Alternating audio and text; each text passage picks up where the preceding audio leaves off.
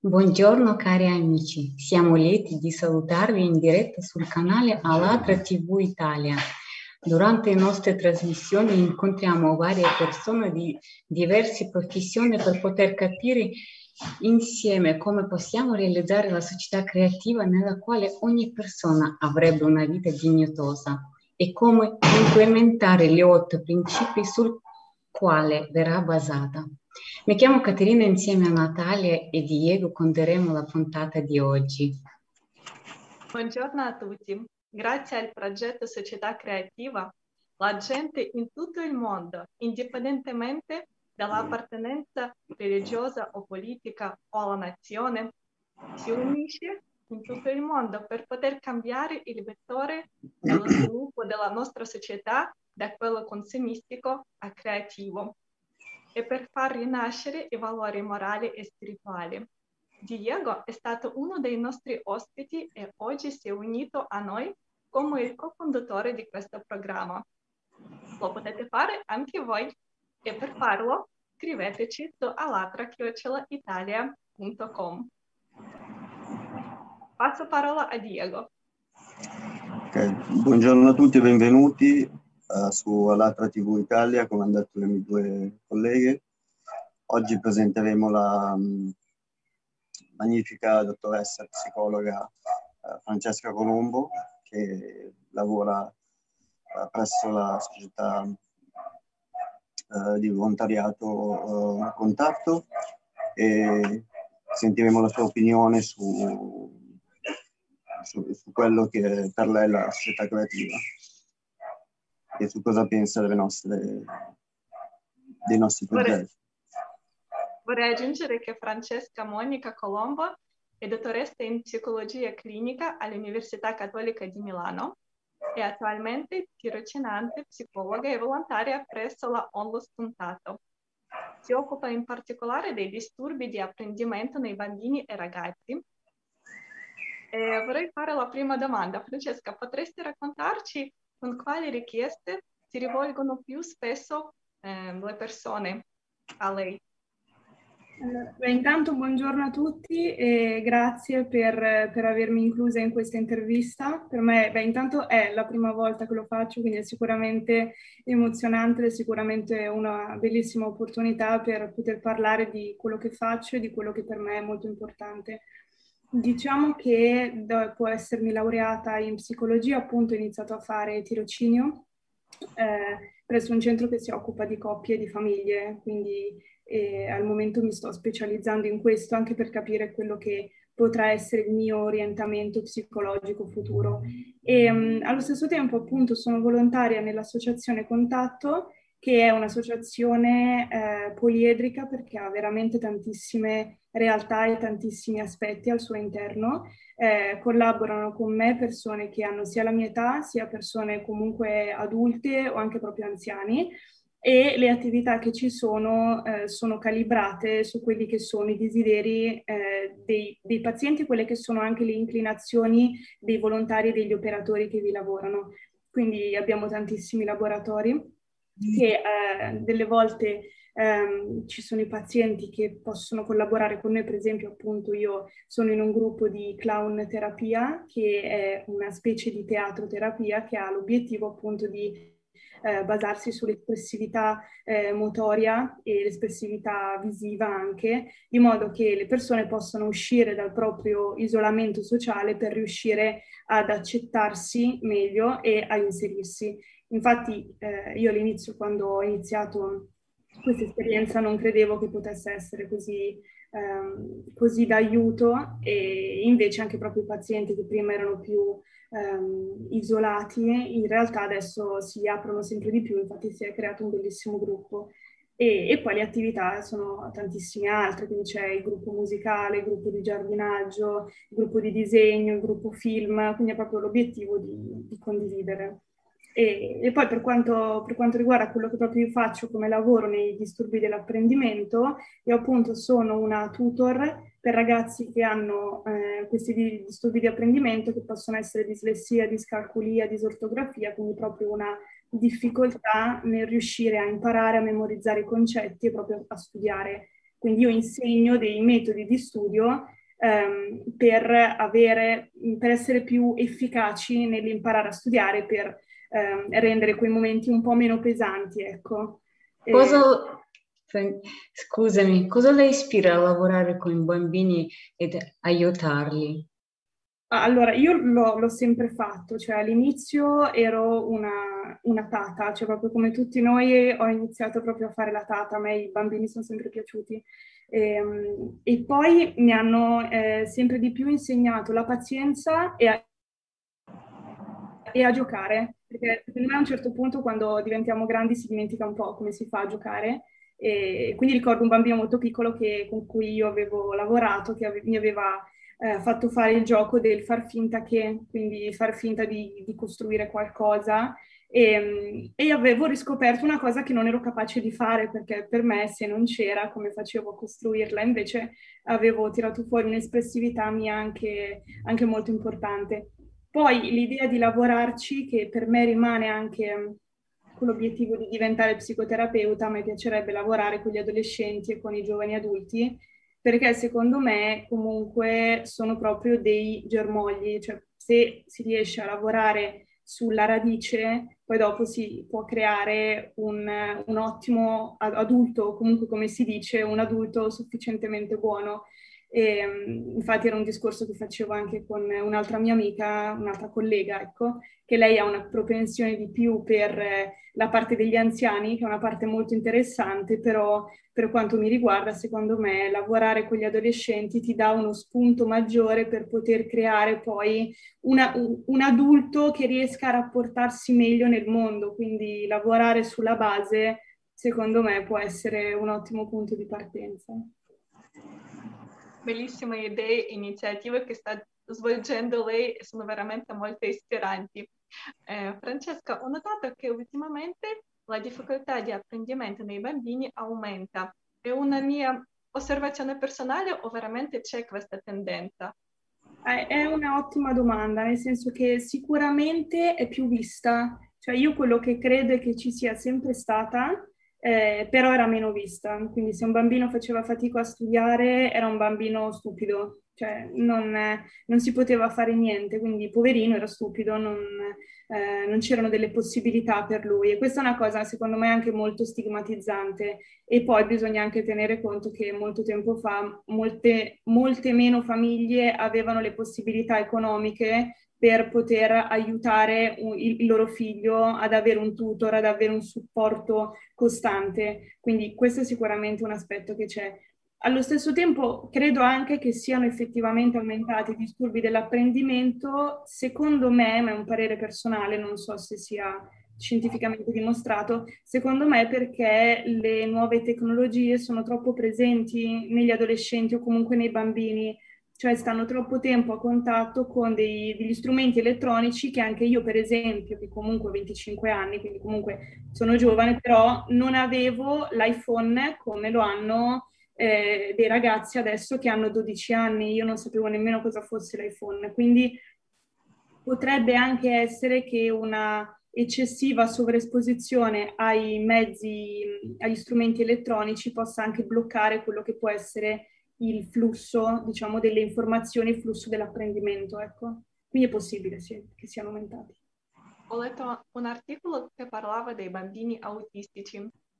Eh, lì c'era rispecchiata un'idea che questi bambini non hanno i problemi, ma sono particolarmente sensibili e il loro atteggiamento è come una specie di opporsi alla società moderna, alla quale fanno fatica ad, ad adeguarsi. Potrebbe essere che la difficoltà di apprendimento attuale che riscontrano eh, i bambini un problema simile eh, è incapacità di, diciamo, essere inseriti e seguire la società moderna?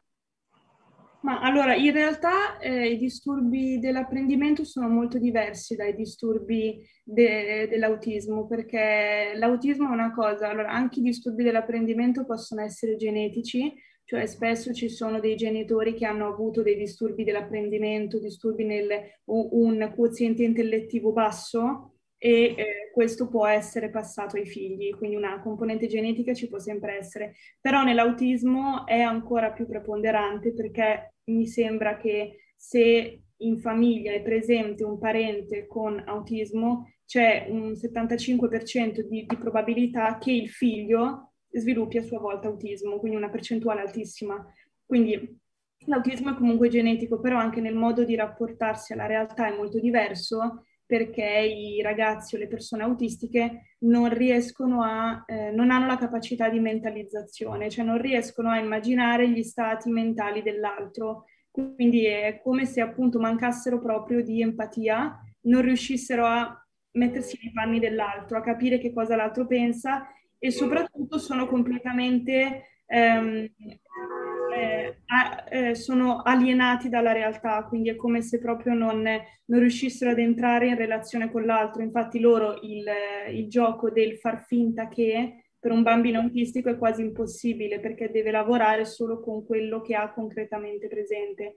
Mentre un ragazzo con disturbi dell'apprendimento questo lo riesce a fare perché la sua difficoltà è specifica nello studio e nella memorizzazione di concetti che siano numeri o che siano lettere, quindi riguarda lo studio.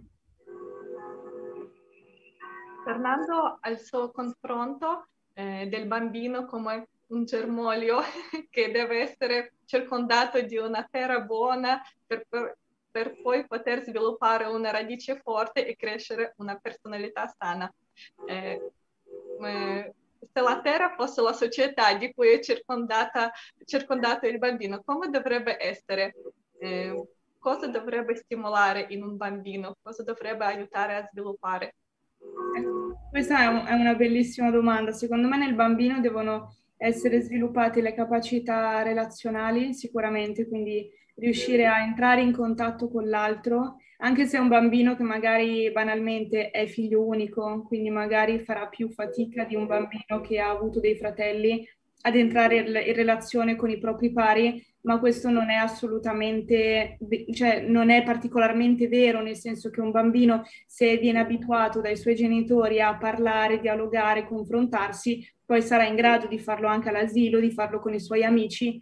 Ovviamente se abbiamo un figlio unico dove i genitori non parlano mai con lui, lo mettono davanti alla televisione, è normale che non riuscirà a relazionarsi, ma questi sono i genitori, quindi io credo che la base di tutto siano i genitori. Mi, mi, mio padre mi ha sempre fatto l'esempio che a me è sempre molto, molto colpito dei genitori che devono essere i due argini del fiume, cioè il fiume è il figlio e i genitori devono essere proprio... Esempio. Eh, devono essere l'esempio, devono essere i contenitori e riuscire poi a eh, farlo per indirizzare. Esatto, farlo transitare poi nel mare. E, ehm, e, questo è il compito di un genitore, questo secondo me in tutti i sensi, quindi credo che la, la base sia comunque eh, il dialogo, eh, il rispetto, le capacità relazionali e l'empatia, però io credo che la base di tutto sia il dialogo con i propri, con i propri genitori, il dialogo su tutto, su tutti i temi, anche quelli più, più scomodi, ecco. Concordo al 100% con Francesca su tutto, ma Sull'autismo sì, tu dici che è genetico, ma l'autismo viene soprattutto da figli che nascono da donne che hanno problemi di alcolismo, no? Questa è una, è una grossa, è, è genetico, cioè è scientifico così. Le madri alcolizzate hanno gene, quasi il 90% di avere figli autistici o sicuramente con problemi. Sì, diciamo che potrebbe essere che non sono i bambini che hanno i problemi, ma che si trovano dentro un sistema sbagliato. Questo che è sì, una difficoltà. Quella, sì, quello che volevo chiedere io appunto. Francesca, invece, come dovrebbe essere secondo lei istruzione in una società creativa? Eh, l'istruzione dovrebbe eh, coprire molti più ambiti rispetto a quelli che copre adesso. Cioè, secondo me ci sono dei valori di base che devono essere tenuti, quindi il fatto che un, un bambino possa, um, possa, relazionarsi con i pari, che debba rispettare l'autorità, queste sono cose che ci sono da milioni di anni, quindi queste vanno benissimo che rimangano, e anche tutte le materie che vengono insegnate. Però secondo me bisognerebbe che le materie cambiassero anche in base a quello che è il cambio dei tempi. Quindi sicuramente andrebbero fatti magari la materia dell'informatica cioè non va soltanto insegnato a come usare il computer, come usare Word, bisogna insegnare per esempio a co- come riconoscere un virus nel computer, come usare i social network online, come riconoscere dei profili falsi dai, dai profili veri. Perché? Perché che ci piacciono o no, i ragazzi comunque sono immersi nel sociale, quindi se anche giocano online è normale che conoscano persone che sono anche dall'altra parte del mondo, con cui si interfacceranno, con cui giocheranno nessuno ci dà la garanzia, per esempio, che queste persone magari non siano finte. Quindi bisogna istruire i ragazzi di modo che sappiano difendersi e questo riguarda anche tutta la tematica del cyberbullismo, quindi secondo me l'insegnare a usare il computer riguarda anche questo, quindi usarlo in un modo coscienzioso, quindi non a usare solo Excel che è molto utile per carità, però se tu fai informatica dei ragazzi delle medie, è più probabile che giochino a Minecraft online e che conoscano una persona che vive in Giappone. Bisogna capire che cosa fare se questo è un hacker e non è un ragazzo di 12 anni. Quindi intanto questo. E poi secondo me anche tutta la parte relativa alla sessualità, che rimane ancora oggi, anche nel XXI secolo, rimane un tabù e a scuola non ne si parla, a casa dipende dalle famiglie però comunque è una cosa che fa sempre storcere un po' il naso perché è un argomento scomodo, ma in realtà secondo me bisognerebbe prenderlo. Io poi lo dico, io sono nata in una famiglia molto libera, quindi sono stata fortunata perché da me si parlava molto, quindi per me è un argomento normale come lo può essere lavarsi i capelli, cioè la parte della, della, sessualità è una cosa normale che caratterizza tutti noi e secondo me se non ci fosse ci sarebbe qualcosa di, di strano. Quindi il fatto di poter parlare con i ragazzi dell'esistenza di questo mondo e normalizzarlo preverrebbe moltissime malattie, gravidanze indesiderate, aborti, eccetera. Quindi a parte della sessualità, ma anche della sessualità intesa come identità di, di genere, quindi l'esistenza, mh, mm, che, che, cosa vuol dire l'omosessualità, cosa vuol dire la transessualità, cos'è fare la transizione, quindi parlare di tutte queste tematiche molto attuali che stanno prendendo piede di modo che poi non si passi da un eccesso all'altro, perché prima era un, un tabù grandissimo, non, non, si parlava di niente e adesso invece si parla di tutto ma in modo molto confuso. Quindi io farei un po' di, di chiarezza, ecco. Francesca, lei parla con tanta passione del suo lavoro, delle sue idee. Eh, ho notato che molto spesso la gente sceglie la professione come psicologa appunto per trovare la risposta alla domanda personale eh, cosa è la vera felicità e per poter dopo trasmettere questa felicità agli altri. E volevo curiosare se lei ha trovato questa risposta per se stessa e qual è. Allora, è un lavoro lunghissimo perché comunque io da quattro anni, qua, no, tre e mezzo, vabbè, comunque quasi quattro anni eh, sono in terapia, quindi comunque faccio anch'io analisi personale su di me, anche perché se no non, non potrei fare mai questo lavoro. Cioè, non, prima di psicanalizzare qualcuno devi esserti fatto psicanalizzare, se no non, non vale, bisogna fare la stessa cosa. E ehm, diciamo che le, le domande ci sono, ci sono, sempre, però una delle mie domande, mi ricordo quando ho iniziato a fare, eh, intraprendere questo percorso, era come si fa a diventare grandi.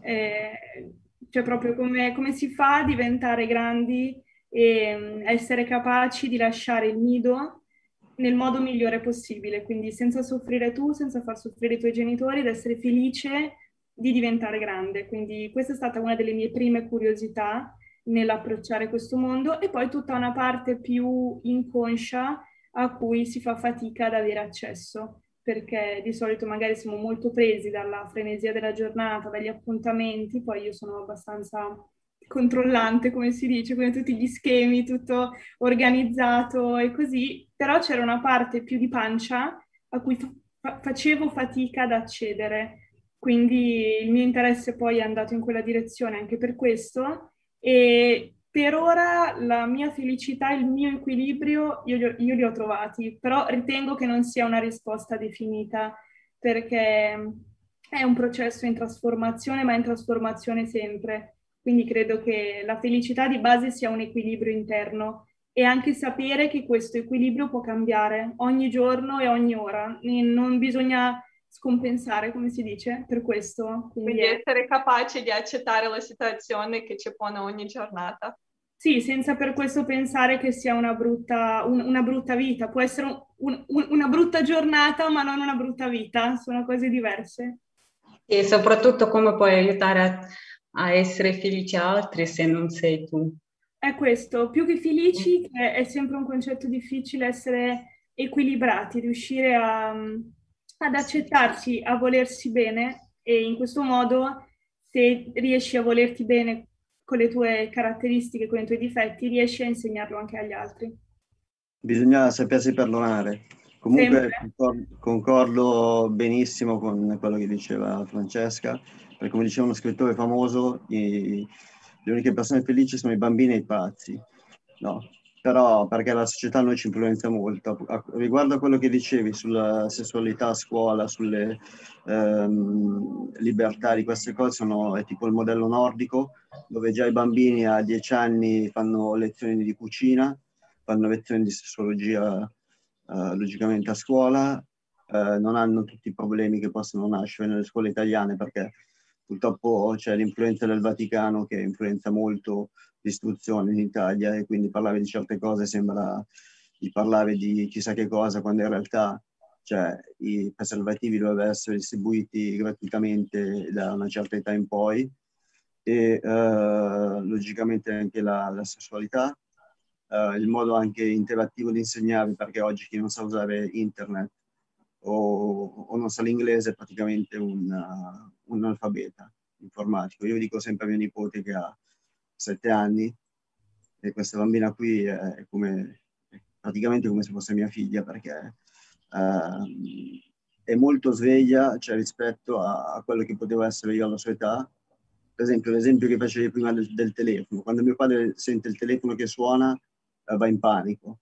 Cioè, la bambina già a quattro anni metteva sui DVD, se li vedeva e, e gli fa nonno, hai visto come si fa? Cioè, hai capito?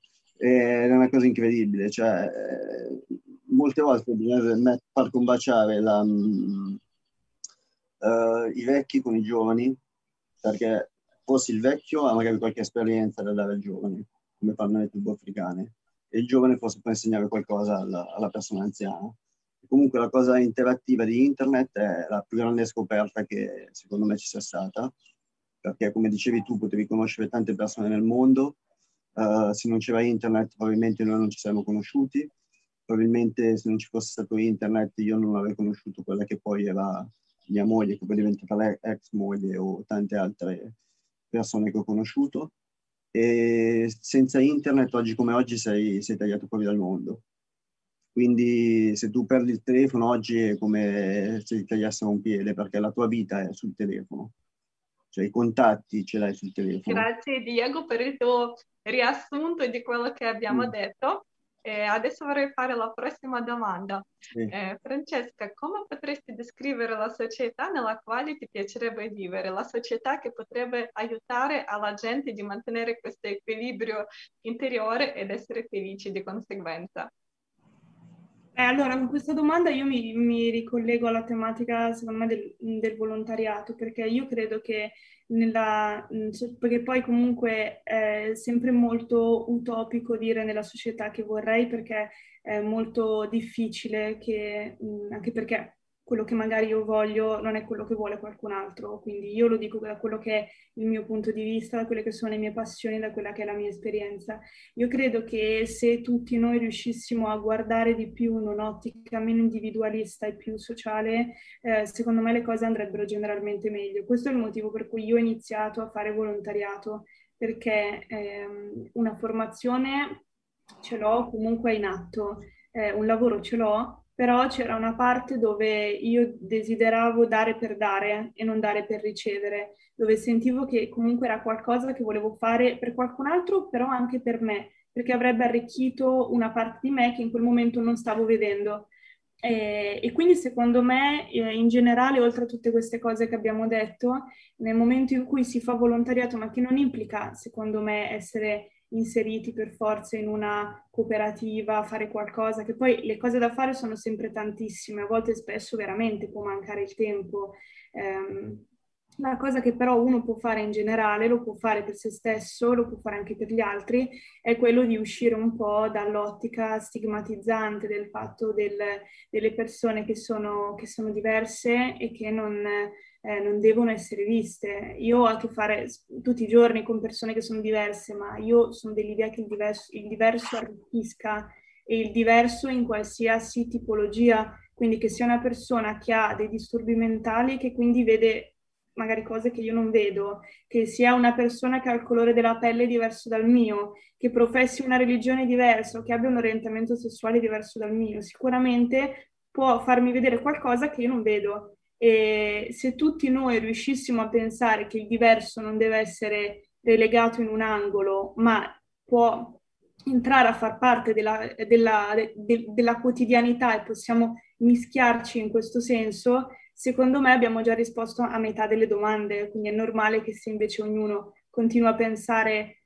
per se stesso, per la propria gente e non esce mai di casa, tutto questo non può re- realizzarsi e secondo me è un peccato. Grazie Francesca. Volevo ricordare ai nostri spettatori che la società creativa è basata su otto principi e vorrei leggere uno dei principi che si chiama ideologia creativo, il quinto principio. L'ideologia dovrebbe essere concretizzata con la divulgazione delle migliori qualità umane e con la sopravvisione di tutto ciò che è diretto con, contro l'umanità. La proprietà principale è la proprietà dell'umanità e le altre aspirazioni spirituali e morali dell'uomo. L'umanità, l'integrità, il rispetto reciproco e l'amicizia. Francesca. Potresti commentare per cortesia questo principio? È che eh, io ritengo che um, tutto quello che abbiamo detto giri intorno a questo. Eh, nel momento in cui si può vedere l'altro non in base a quello che fa, ma in base a quello che è, io credo che da qua si possa partire e quindi eh, l'apertura mentale che ci può essere nel momento in cui vediamo l'altro in quanto essere umano esattamente come noi, quindi io direi uguale ma diverso, quindi un essere umano che ha le sue peculiarità ma che è un essere umano esattamente come noi. Mm, allo stesso modo possiamo avere un grande rispetto per la vita umana e un grande rispetto per l'altro sapendo che ci può insegnare tanto, come noi lo possiamo fare, fare con lui, quindi uscire un po' dalla paura della diversità e anche della lontananza, perché il pregiudizio nasce quanto più qualcuno è lontano da noi. È molto facile dei, cioè dare dei giudizi su situazioni politiche, religiose, che sono però molto lontane da noi. Se fossero qui, io credo che anche lì il commento sarebbe molto diverso. Invece, quali sono i valori che la guidano nella vita? Te. Questa è una domandona. I valori che guidano, ehm, beh, io credo la, la trasparenza il primo che mi viene in mente, la trasparenza proprio generale di quello che si è e di quello che si vuole trasmettere. Quindi l'autenticità, ecco, più di tutto. Quindi riuscire a essere autentici con gli altri, con se stessi e secondo me questa è la base per una, per una relazione che può essere effettivamente di significato. Quindi sicuramente questo. L'alleanza, secondo me, l'alleanza negli, negli scopi, nei principi, nei valori, e l'alleanza con persone anche lontane, come, come, possiamo essere noi, persone molto lontane che però decidono di, di fare qualcosa insieme. E, e, poi anche, non so come, beh, anche il rispetto, sicuramente il, il rispetto proprio a, a, a 360 gradi, L'umil- l'umiltà aggiungerei anche, quindi essere sempre umili rispetto a quello che possiamo dare però essere anche orgogliosi di quello che siamo, quindi sicuramente essere umili, però essere anche orgogliosi di quello che possiamo dare all'altro, pensando che anche se poco, una, una piccola goccia può comunque fare la differenza, almeno per te stesso. E non è questo, perché magari si pensa, fa, fa, faccio questo, non ci saranno, mm, per gli altri non cambierà niente, invece no, non è così, magari cambia per te e anche tu sei una persona. Quindi, Scusami. Ah, scusa ho interrotto. Sono d'accordissimo con te, infatti la gente se fa qualcosa al giorno d'oggi il 99% lo fa per interesse o per avere qualche, qualcosa in cambio. Invece la gente deve capire che come la legge del karma, se tu fai del bene ti ritorna del bene, ma non è quella persona lì che te lo rifà a te, sarà magari qualcun altro che tu neanche conosci, e ti chiederai perché questo mi sta aiutando, ma magari perché tu in, in passato magari hai aiutato qualcuno e funziona come la legge della, dell'attrazione, cioè non sono cose inventate, sono cose di cui la gente ha scritto libri e secondo me sono molto d'accordo con te sull'unione, sulla condivisione, perché io vabbè, ho qualche anno più di te e più di voi, insomma, e nella mia vita ho cambiato forse idee tantissime volte, cioè, ehm, ultimamente cioè, ho, sto vedendo che mi stanno piacendo delle cose che non avrei mai pensato che, che mi sarebbero piaciute. Eppure cioè, sono rimasto fisicamente la stessa persona, magari forse più vecchio sicuramente, ma cioè, sono completamente cambiato. Rispetto sì, beh, a... anche, Diceva prima Francesca, dobbiamo rimanere aperti alle, alle esperienze nuove che ci arricchiscono. Eh, prima abbiamo parlato della società creativa e Francesca ha accennato che eh, descriverla è solo anche un'utopia, ma in realtà non è un sogno, perché la gente in tutto il mondo, descrivendo la società creativa, la società nella quale vorrebbe vivere, in realtà eh, definisce lo scopo preciso verso il quale possiamo arrivare tutti insieme, perché la società creativa è il mondo dove il valore più alto è la vita umana, la, la sicurezza umana, lo sviluppo, la giustizia e la eh. È un mondo dignitoso e quindi a ogni essere umano spetta di vivere in un tale mondo. Eh, recentemente è stata svolta una conferenza online internazionale che si chiama Insieme possiamo e adesso vorrei proporvi di vedere un breve video di questa conferenza.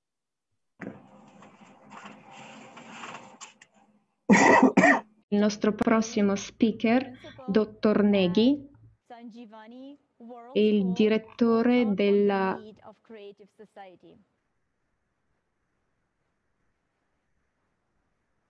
il preside della scuola mondiale Saivani. Sono Parleremo della necessità di della qui oggi. Creativa. Si tratta di una piattaforma unica nel suo genere, dove persone che condividono le stesse idee si sono riunite, persone provenienti da tutto il mondo per una società creativa. Per me è un viaggio stimolante verso una società creativa. Sono ispirata dalla visione di tutti coloro che cercano di portare un cambiamento. Infatti gli otto principi conducono a una vita ideale e a una società ideale dove tutti si prendono cura l'uno dell'altro, dove le risorse appartengono a tutti. Non è il sogno di ognuno di noi, è il momento. È tempo di smettere di sognare e di creare una società in cui le nostre famiglie, i nostri amici e noi stessi vorremmo vivere. In qualità di insegnante e preside della scuola ho implementato questi principi fondamentali nella mia scuola e ho motivato gli alunni a seguirli. Sì, tutto ciò che siamo riusciti a fare finora è una goccia nell'oceano, ma anche questa goccia è importante perché dalle piccole gocce che raccogliamo nascono potenti oceani. Ognuno di migliaia di nostri studenti sta facendo qualcosa per rendere il mondo un posto migliore. Tutti i nostri insegnanti vivono di questo. E non ci limitiamo solo alla nostra scuola. Abbiamo esteso questo lavoro anche alle altre scuole. Di conseguenza questo movimento sta gradualmente guadagnando slancio ed è così che un giorno arriveremo alla società ideale che sogniamo. Credo che il mondo attuale è l'idea della società creativa che sogniamo e gli otto principi ci indicano la strada. Ed è così. Dobbiamo solo percorrere questo cammino insieme e in modo molto molto pacifico. Non siamo qui per proclamare slogan o predicare, siamo qui per cambiare il modo di pensare, per passare dal pensiero schiavistico al pensiero finalizzato all'espansione e per accettare come realtà realizzabile ciò che vogliamo e ciò che sogniamo. È tempo di allontanarsi dal mondo dei sogni e di andare verso la società creativa la società ideale che desidero per me e per la mia famiglia, per i miei amici e per tutte le persone del mondo, perché credo fermamente nel concetto di ciò che oggi potremo diventare. Il mondo intero è la mia famiglia. Grazie. Francesca vuole commentare questo speech. saremo felici di ascoltarla. Sì, ehm, a me ha, ha, colpito molto il fatto di sensibilizzare anche le scuole, quindi anche i, i più piccoli rispetto a queste tematiche. E, um, viene in mente appunto una parte di um, un'attività di volontariato che appunto abbiamo fatto proprio ieri, dove abbiamo chiesto ad alcuni ragazzi delle scuole di fotografare delle parti del loro territorio che per loro erano importanti, che potevano essere delle piazze, delle vie, quello che volevano è scrivere una poesia o comunque scrivere un testo di quel, di quel posto per trasmettere quanto quel posto per loro fosse importante. E, um, e tutti quanti hanno, praticamente quasi tutti, hanno sottolineato quanto magari quel posto non fosse niente di che, quella fotografia non fosse niente di che, però in realtà per loro era molto significativo. E quindi in quel momento riuscire a coinvolgerli in un'attività di questo tipo gli ha fatto capire quanto il significato della condivisione, di poter parlare con altri attraverso la parola e la fotografia, fosse un grande valore aggiunto. Quindi io quello che credo è che secondo me tutte le nostre piccole gocce nel momento in cui noi le, le allarghiamo in questo modo così anche umile, come dicevo prima, quindi ritenendo che non ci sia niente di particolare da dover fare, solo, solo, l'idea di mettersi in gioco e di dedicare un po' di tempo a quello che può essere la nostra società in cui tutti viviamo, ma che sia anche una piccolissima cosa come fare la raccolta differenziata o non buttare non buttare il cibo, che magari io preferisco darlo a qualcuno che non ne ha, non buttare gli abiti usati, ma darli a chi non ne ha. Sono tutti piccoli gesti e però in questo modo si può creare una catena molto interessante per cui si esce dall'individualismo ed anche un, un'idea capitalistica che io non, non condivido molto, che comunque non, non, non, vedo come un progetto a lungo termine, cioè anzi vedo come un qualcosa che potrebbe distruggerci. Sì, è una cosa molto, molto interessante, appunto come diceva Francesca, cui faccio i complimenti per la, l'acutezza mentale, perché mi ritrovo molto su quello che sta dicendo, sulla condivisione, ma io vedo che l'Italia su molte cose, cioè noi è rimasta indietro su tantissime cose, come nei paesi nordici, come dicevi tu, la gente condivide il cibo, ci sono, io ho vissuto un anno in Germania, la gente il cibo che non, che non usava, cioè buono lo metteva fuori dalle case e la gente andava lì e li prendeva. Cioè i vestiti, la gente che non usava li metteva fuori di casa e quelli andavano lì e se li prendevano. Cioè per una cosa così in Italia viene lì il, il poliziotto dice cos'è che stai facendo, anche se poi effettivamente quello dovrebbe occuparsi di altre cose. Però là hanno un'altra mentalità di aiuto, aiuto il vicino, come aiuto le persone, ma le aiuto in Africa. Perché io penso che, avendo fatto l'immigrante, diciamo, tra virgolette, cioè nessuno eh, piace fare l'immigrante o è contento, ognuno potrebbe, preferirebbe stare a casa sua, magari adesso avendo le, le connessioni ti puoi collegare col mondo, ma vicino alla tua famiglia, con i tuoi valori e le tue tradizioni. Perché cioè, noi abbiamo l'abitudine, certi dicono di fare l'offerta e aiutano le persone così. No, tu devi insegnare alla gente sul posto dove sono a creare ricchezza. Cioè, come diceva il presidente... Proprio per questo parliamo su, della società creativa che sì, permette sì. di risolvere tanti problemi che esistono al giorno di oggi nel mondo. Ma, e vorrei certo. fare alla Francesca la domanda che facciamo a tutti i nostri mm. ospiti. Francesca, ti piacerebbe vivere nella società creativa dove la gente possa vivere in pace, in armonia e in sicurezza? Eh sì, sicuramente sì, sicuramente sì. Non non vedo a chi non, non so, magari c'è qualcuno a cui non, non interessa particolarmente o vede che non è una, una priorità, però se, secondo me sì, eh, un, un, posto più che altro dove, mm, dove, ci sia libertà, credo che anche questo possa essere un principio importante, una libertà che non vada mai a minare la libertà dell'altro, cioè io sono sempre dell'idea che ognuno debba fare ciò che lo rende felice e che non mini la libertà dell'altro. Quindi l'idea di dire professo la religione che voglio, ho l'orientamento sessuale che desidero, l'orientamento di genere che desidero, però questo mio modo di essere non deve limitare il modo di essere di qualcun altro, quindi avere un'apertura mentale in tutti i sensi. Quindi, non lo so, sei musulmano, a me che tu porti il velo, a me Francesca, a me non importa che porti il velo. L'idea però è che se magari ehm, cioè se io vengo nel tuo paese, sono io la prima a mettermi il velo perché vengo a casa tua, però se tu entri a casa mia e io ti chiedo di levarlo, allora lo levi anche tu. Quindi l'idea è un one-to-one, secondo me, cioè un fatto di dare, io do a te il rispetto e tu lo dai a me. Quindi Cosa io... unisce secondo te tutta la gente in tutto il mondo? Non ho capito la domanda, Natalia, scusa. Cosa unisce tutta la gente in tutto il mondo, secondo lei? È una domanda, non, mi verrebbe da dire che in generale quello che abbiamo in comune è l'amore, perché ce l'abbiamo tutti. Secondo me è la, la cosa che tutti noi vogliamo, è darlo e lo vogliamo anche ricevere, però anche la libertà, perché la vogliamo tutti, anche chi non la esprime, anche chi non la vuole, anche chi non la conosce, però in generale di base in sottofondo c'è questo, secondo me. Bravissima, veramente, perché... Parlare sui valori morali e spirituali con altre persone. Puoi ripetere Natalia? Ho proprio perso l'inizio. Sì, stavo chiedendo se secondo lei è importante parlare eh, con altre persone e solla- eh, sollevare gli argomenti sui valori morali e spirituali. Sì, sì, cioè, sì, assolutamente. Sono conversazioni importanti che andrebbero fatte, non dico sempre, però a tavola anche io sono stata abituata a parlare di queste cose. Non, a casa mia si parla di cose pratiche, ma si parla anche di cose molto importanti e molto, e molto profonde. E questo fatto della libertà a me è stato molto insegnato, il fatto di essere indipendente, di non avere paura di pensarla diversamente, anche dei miei genitori, perché la penso anche diversamente da loro, ma questo per, per loro non è mai stato un limite.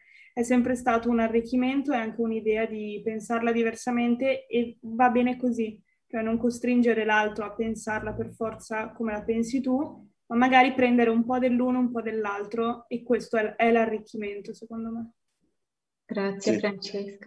Grazie mille Francesca per essere stata con noi oggi. Cosa vorrebbe augurare ai nostri spettatori?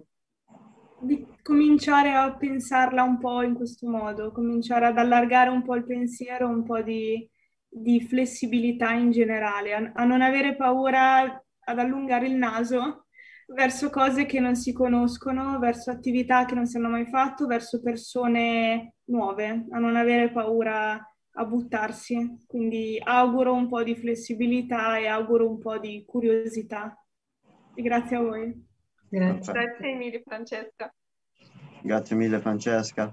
Concordo, come ti dico, tutto quello che praticamente hai detto, anche se sembra strano perché gli uomini e le donne hanno, come sai benissimo tu, hanno cervelli diversi, no?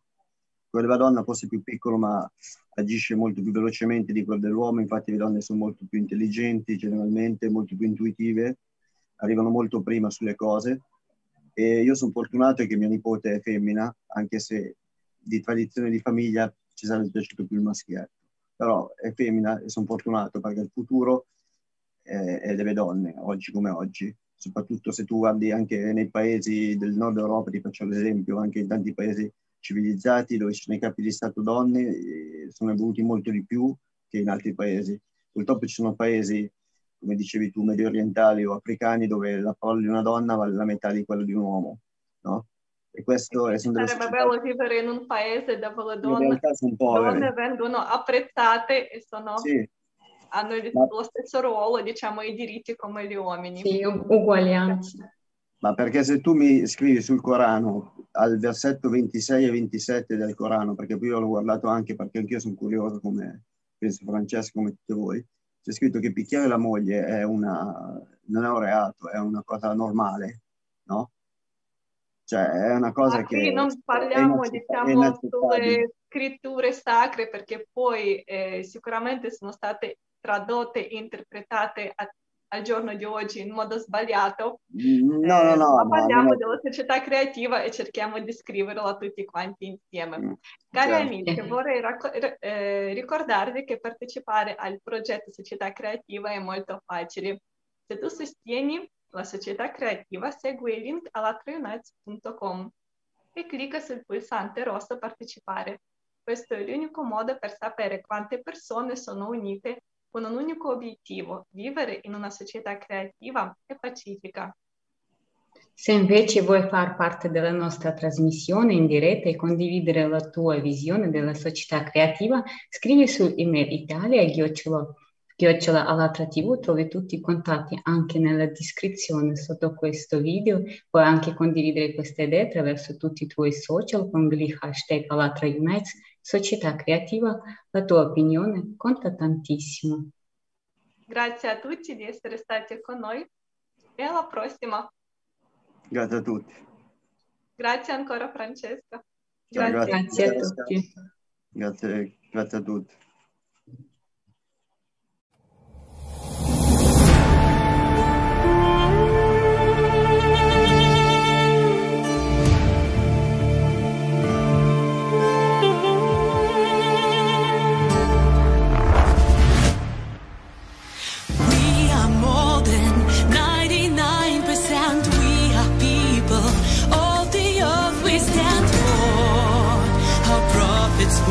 去。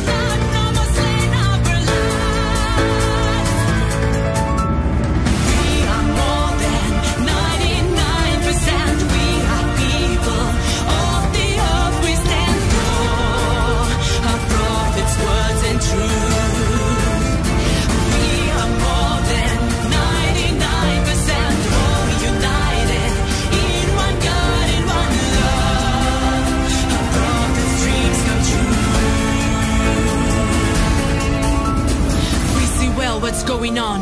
We are sighted and awake. Now we know what is the truth, and we know what's fake. We are more than 99%. Нас больше 99%. All prophets dream of peace and love. In pure, united, happy world. We friendship and respect among all humans. It is what they taught.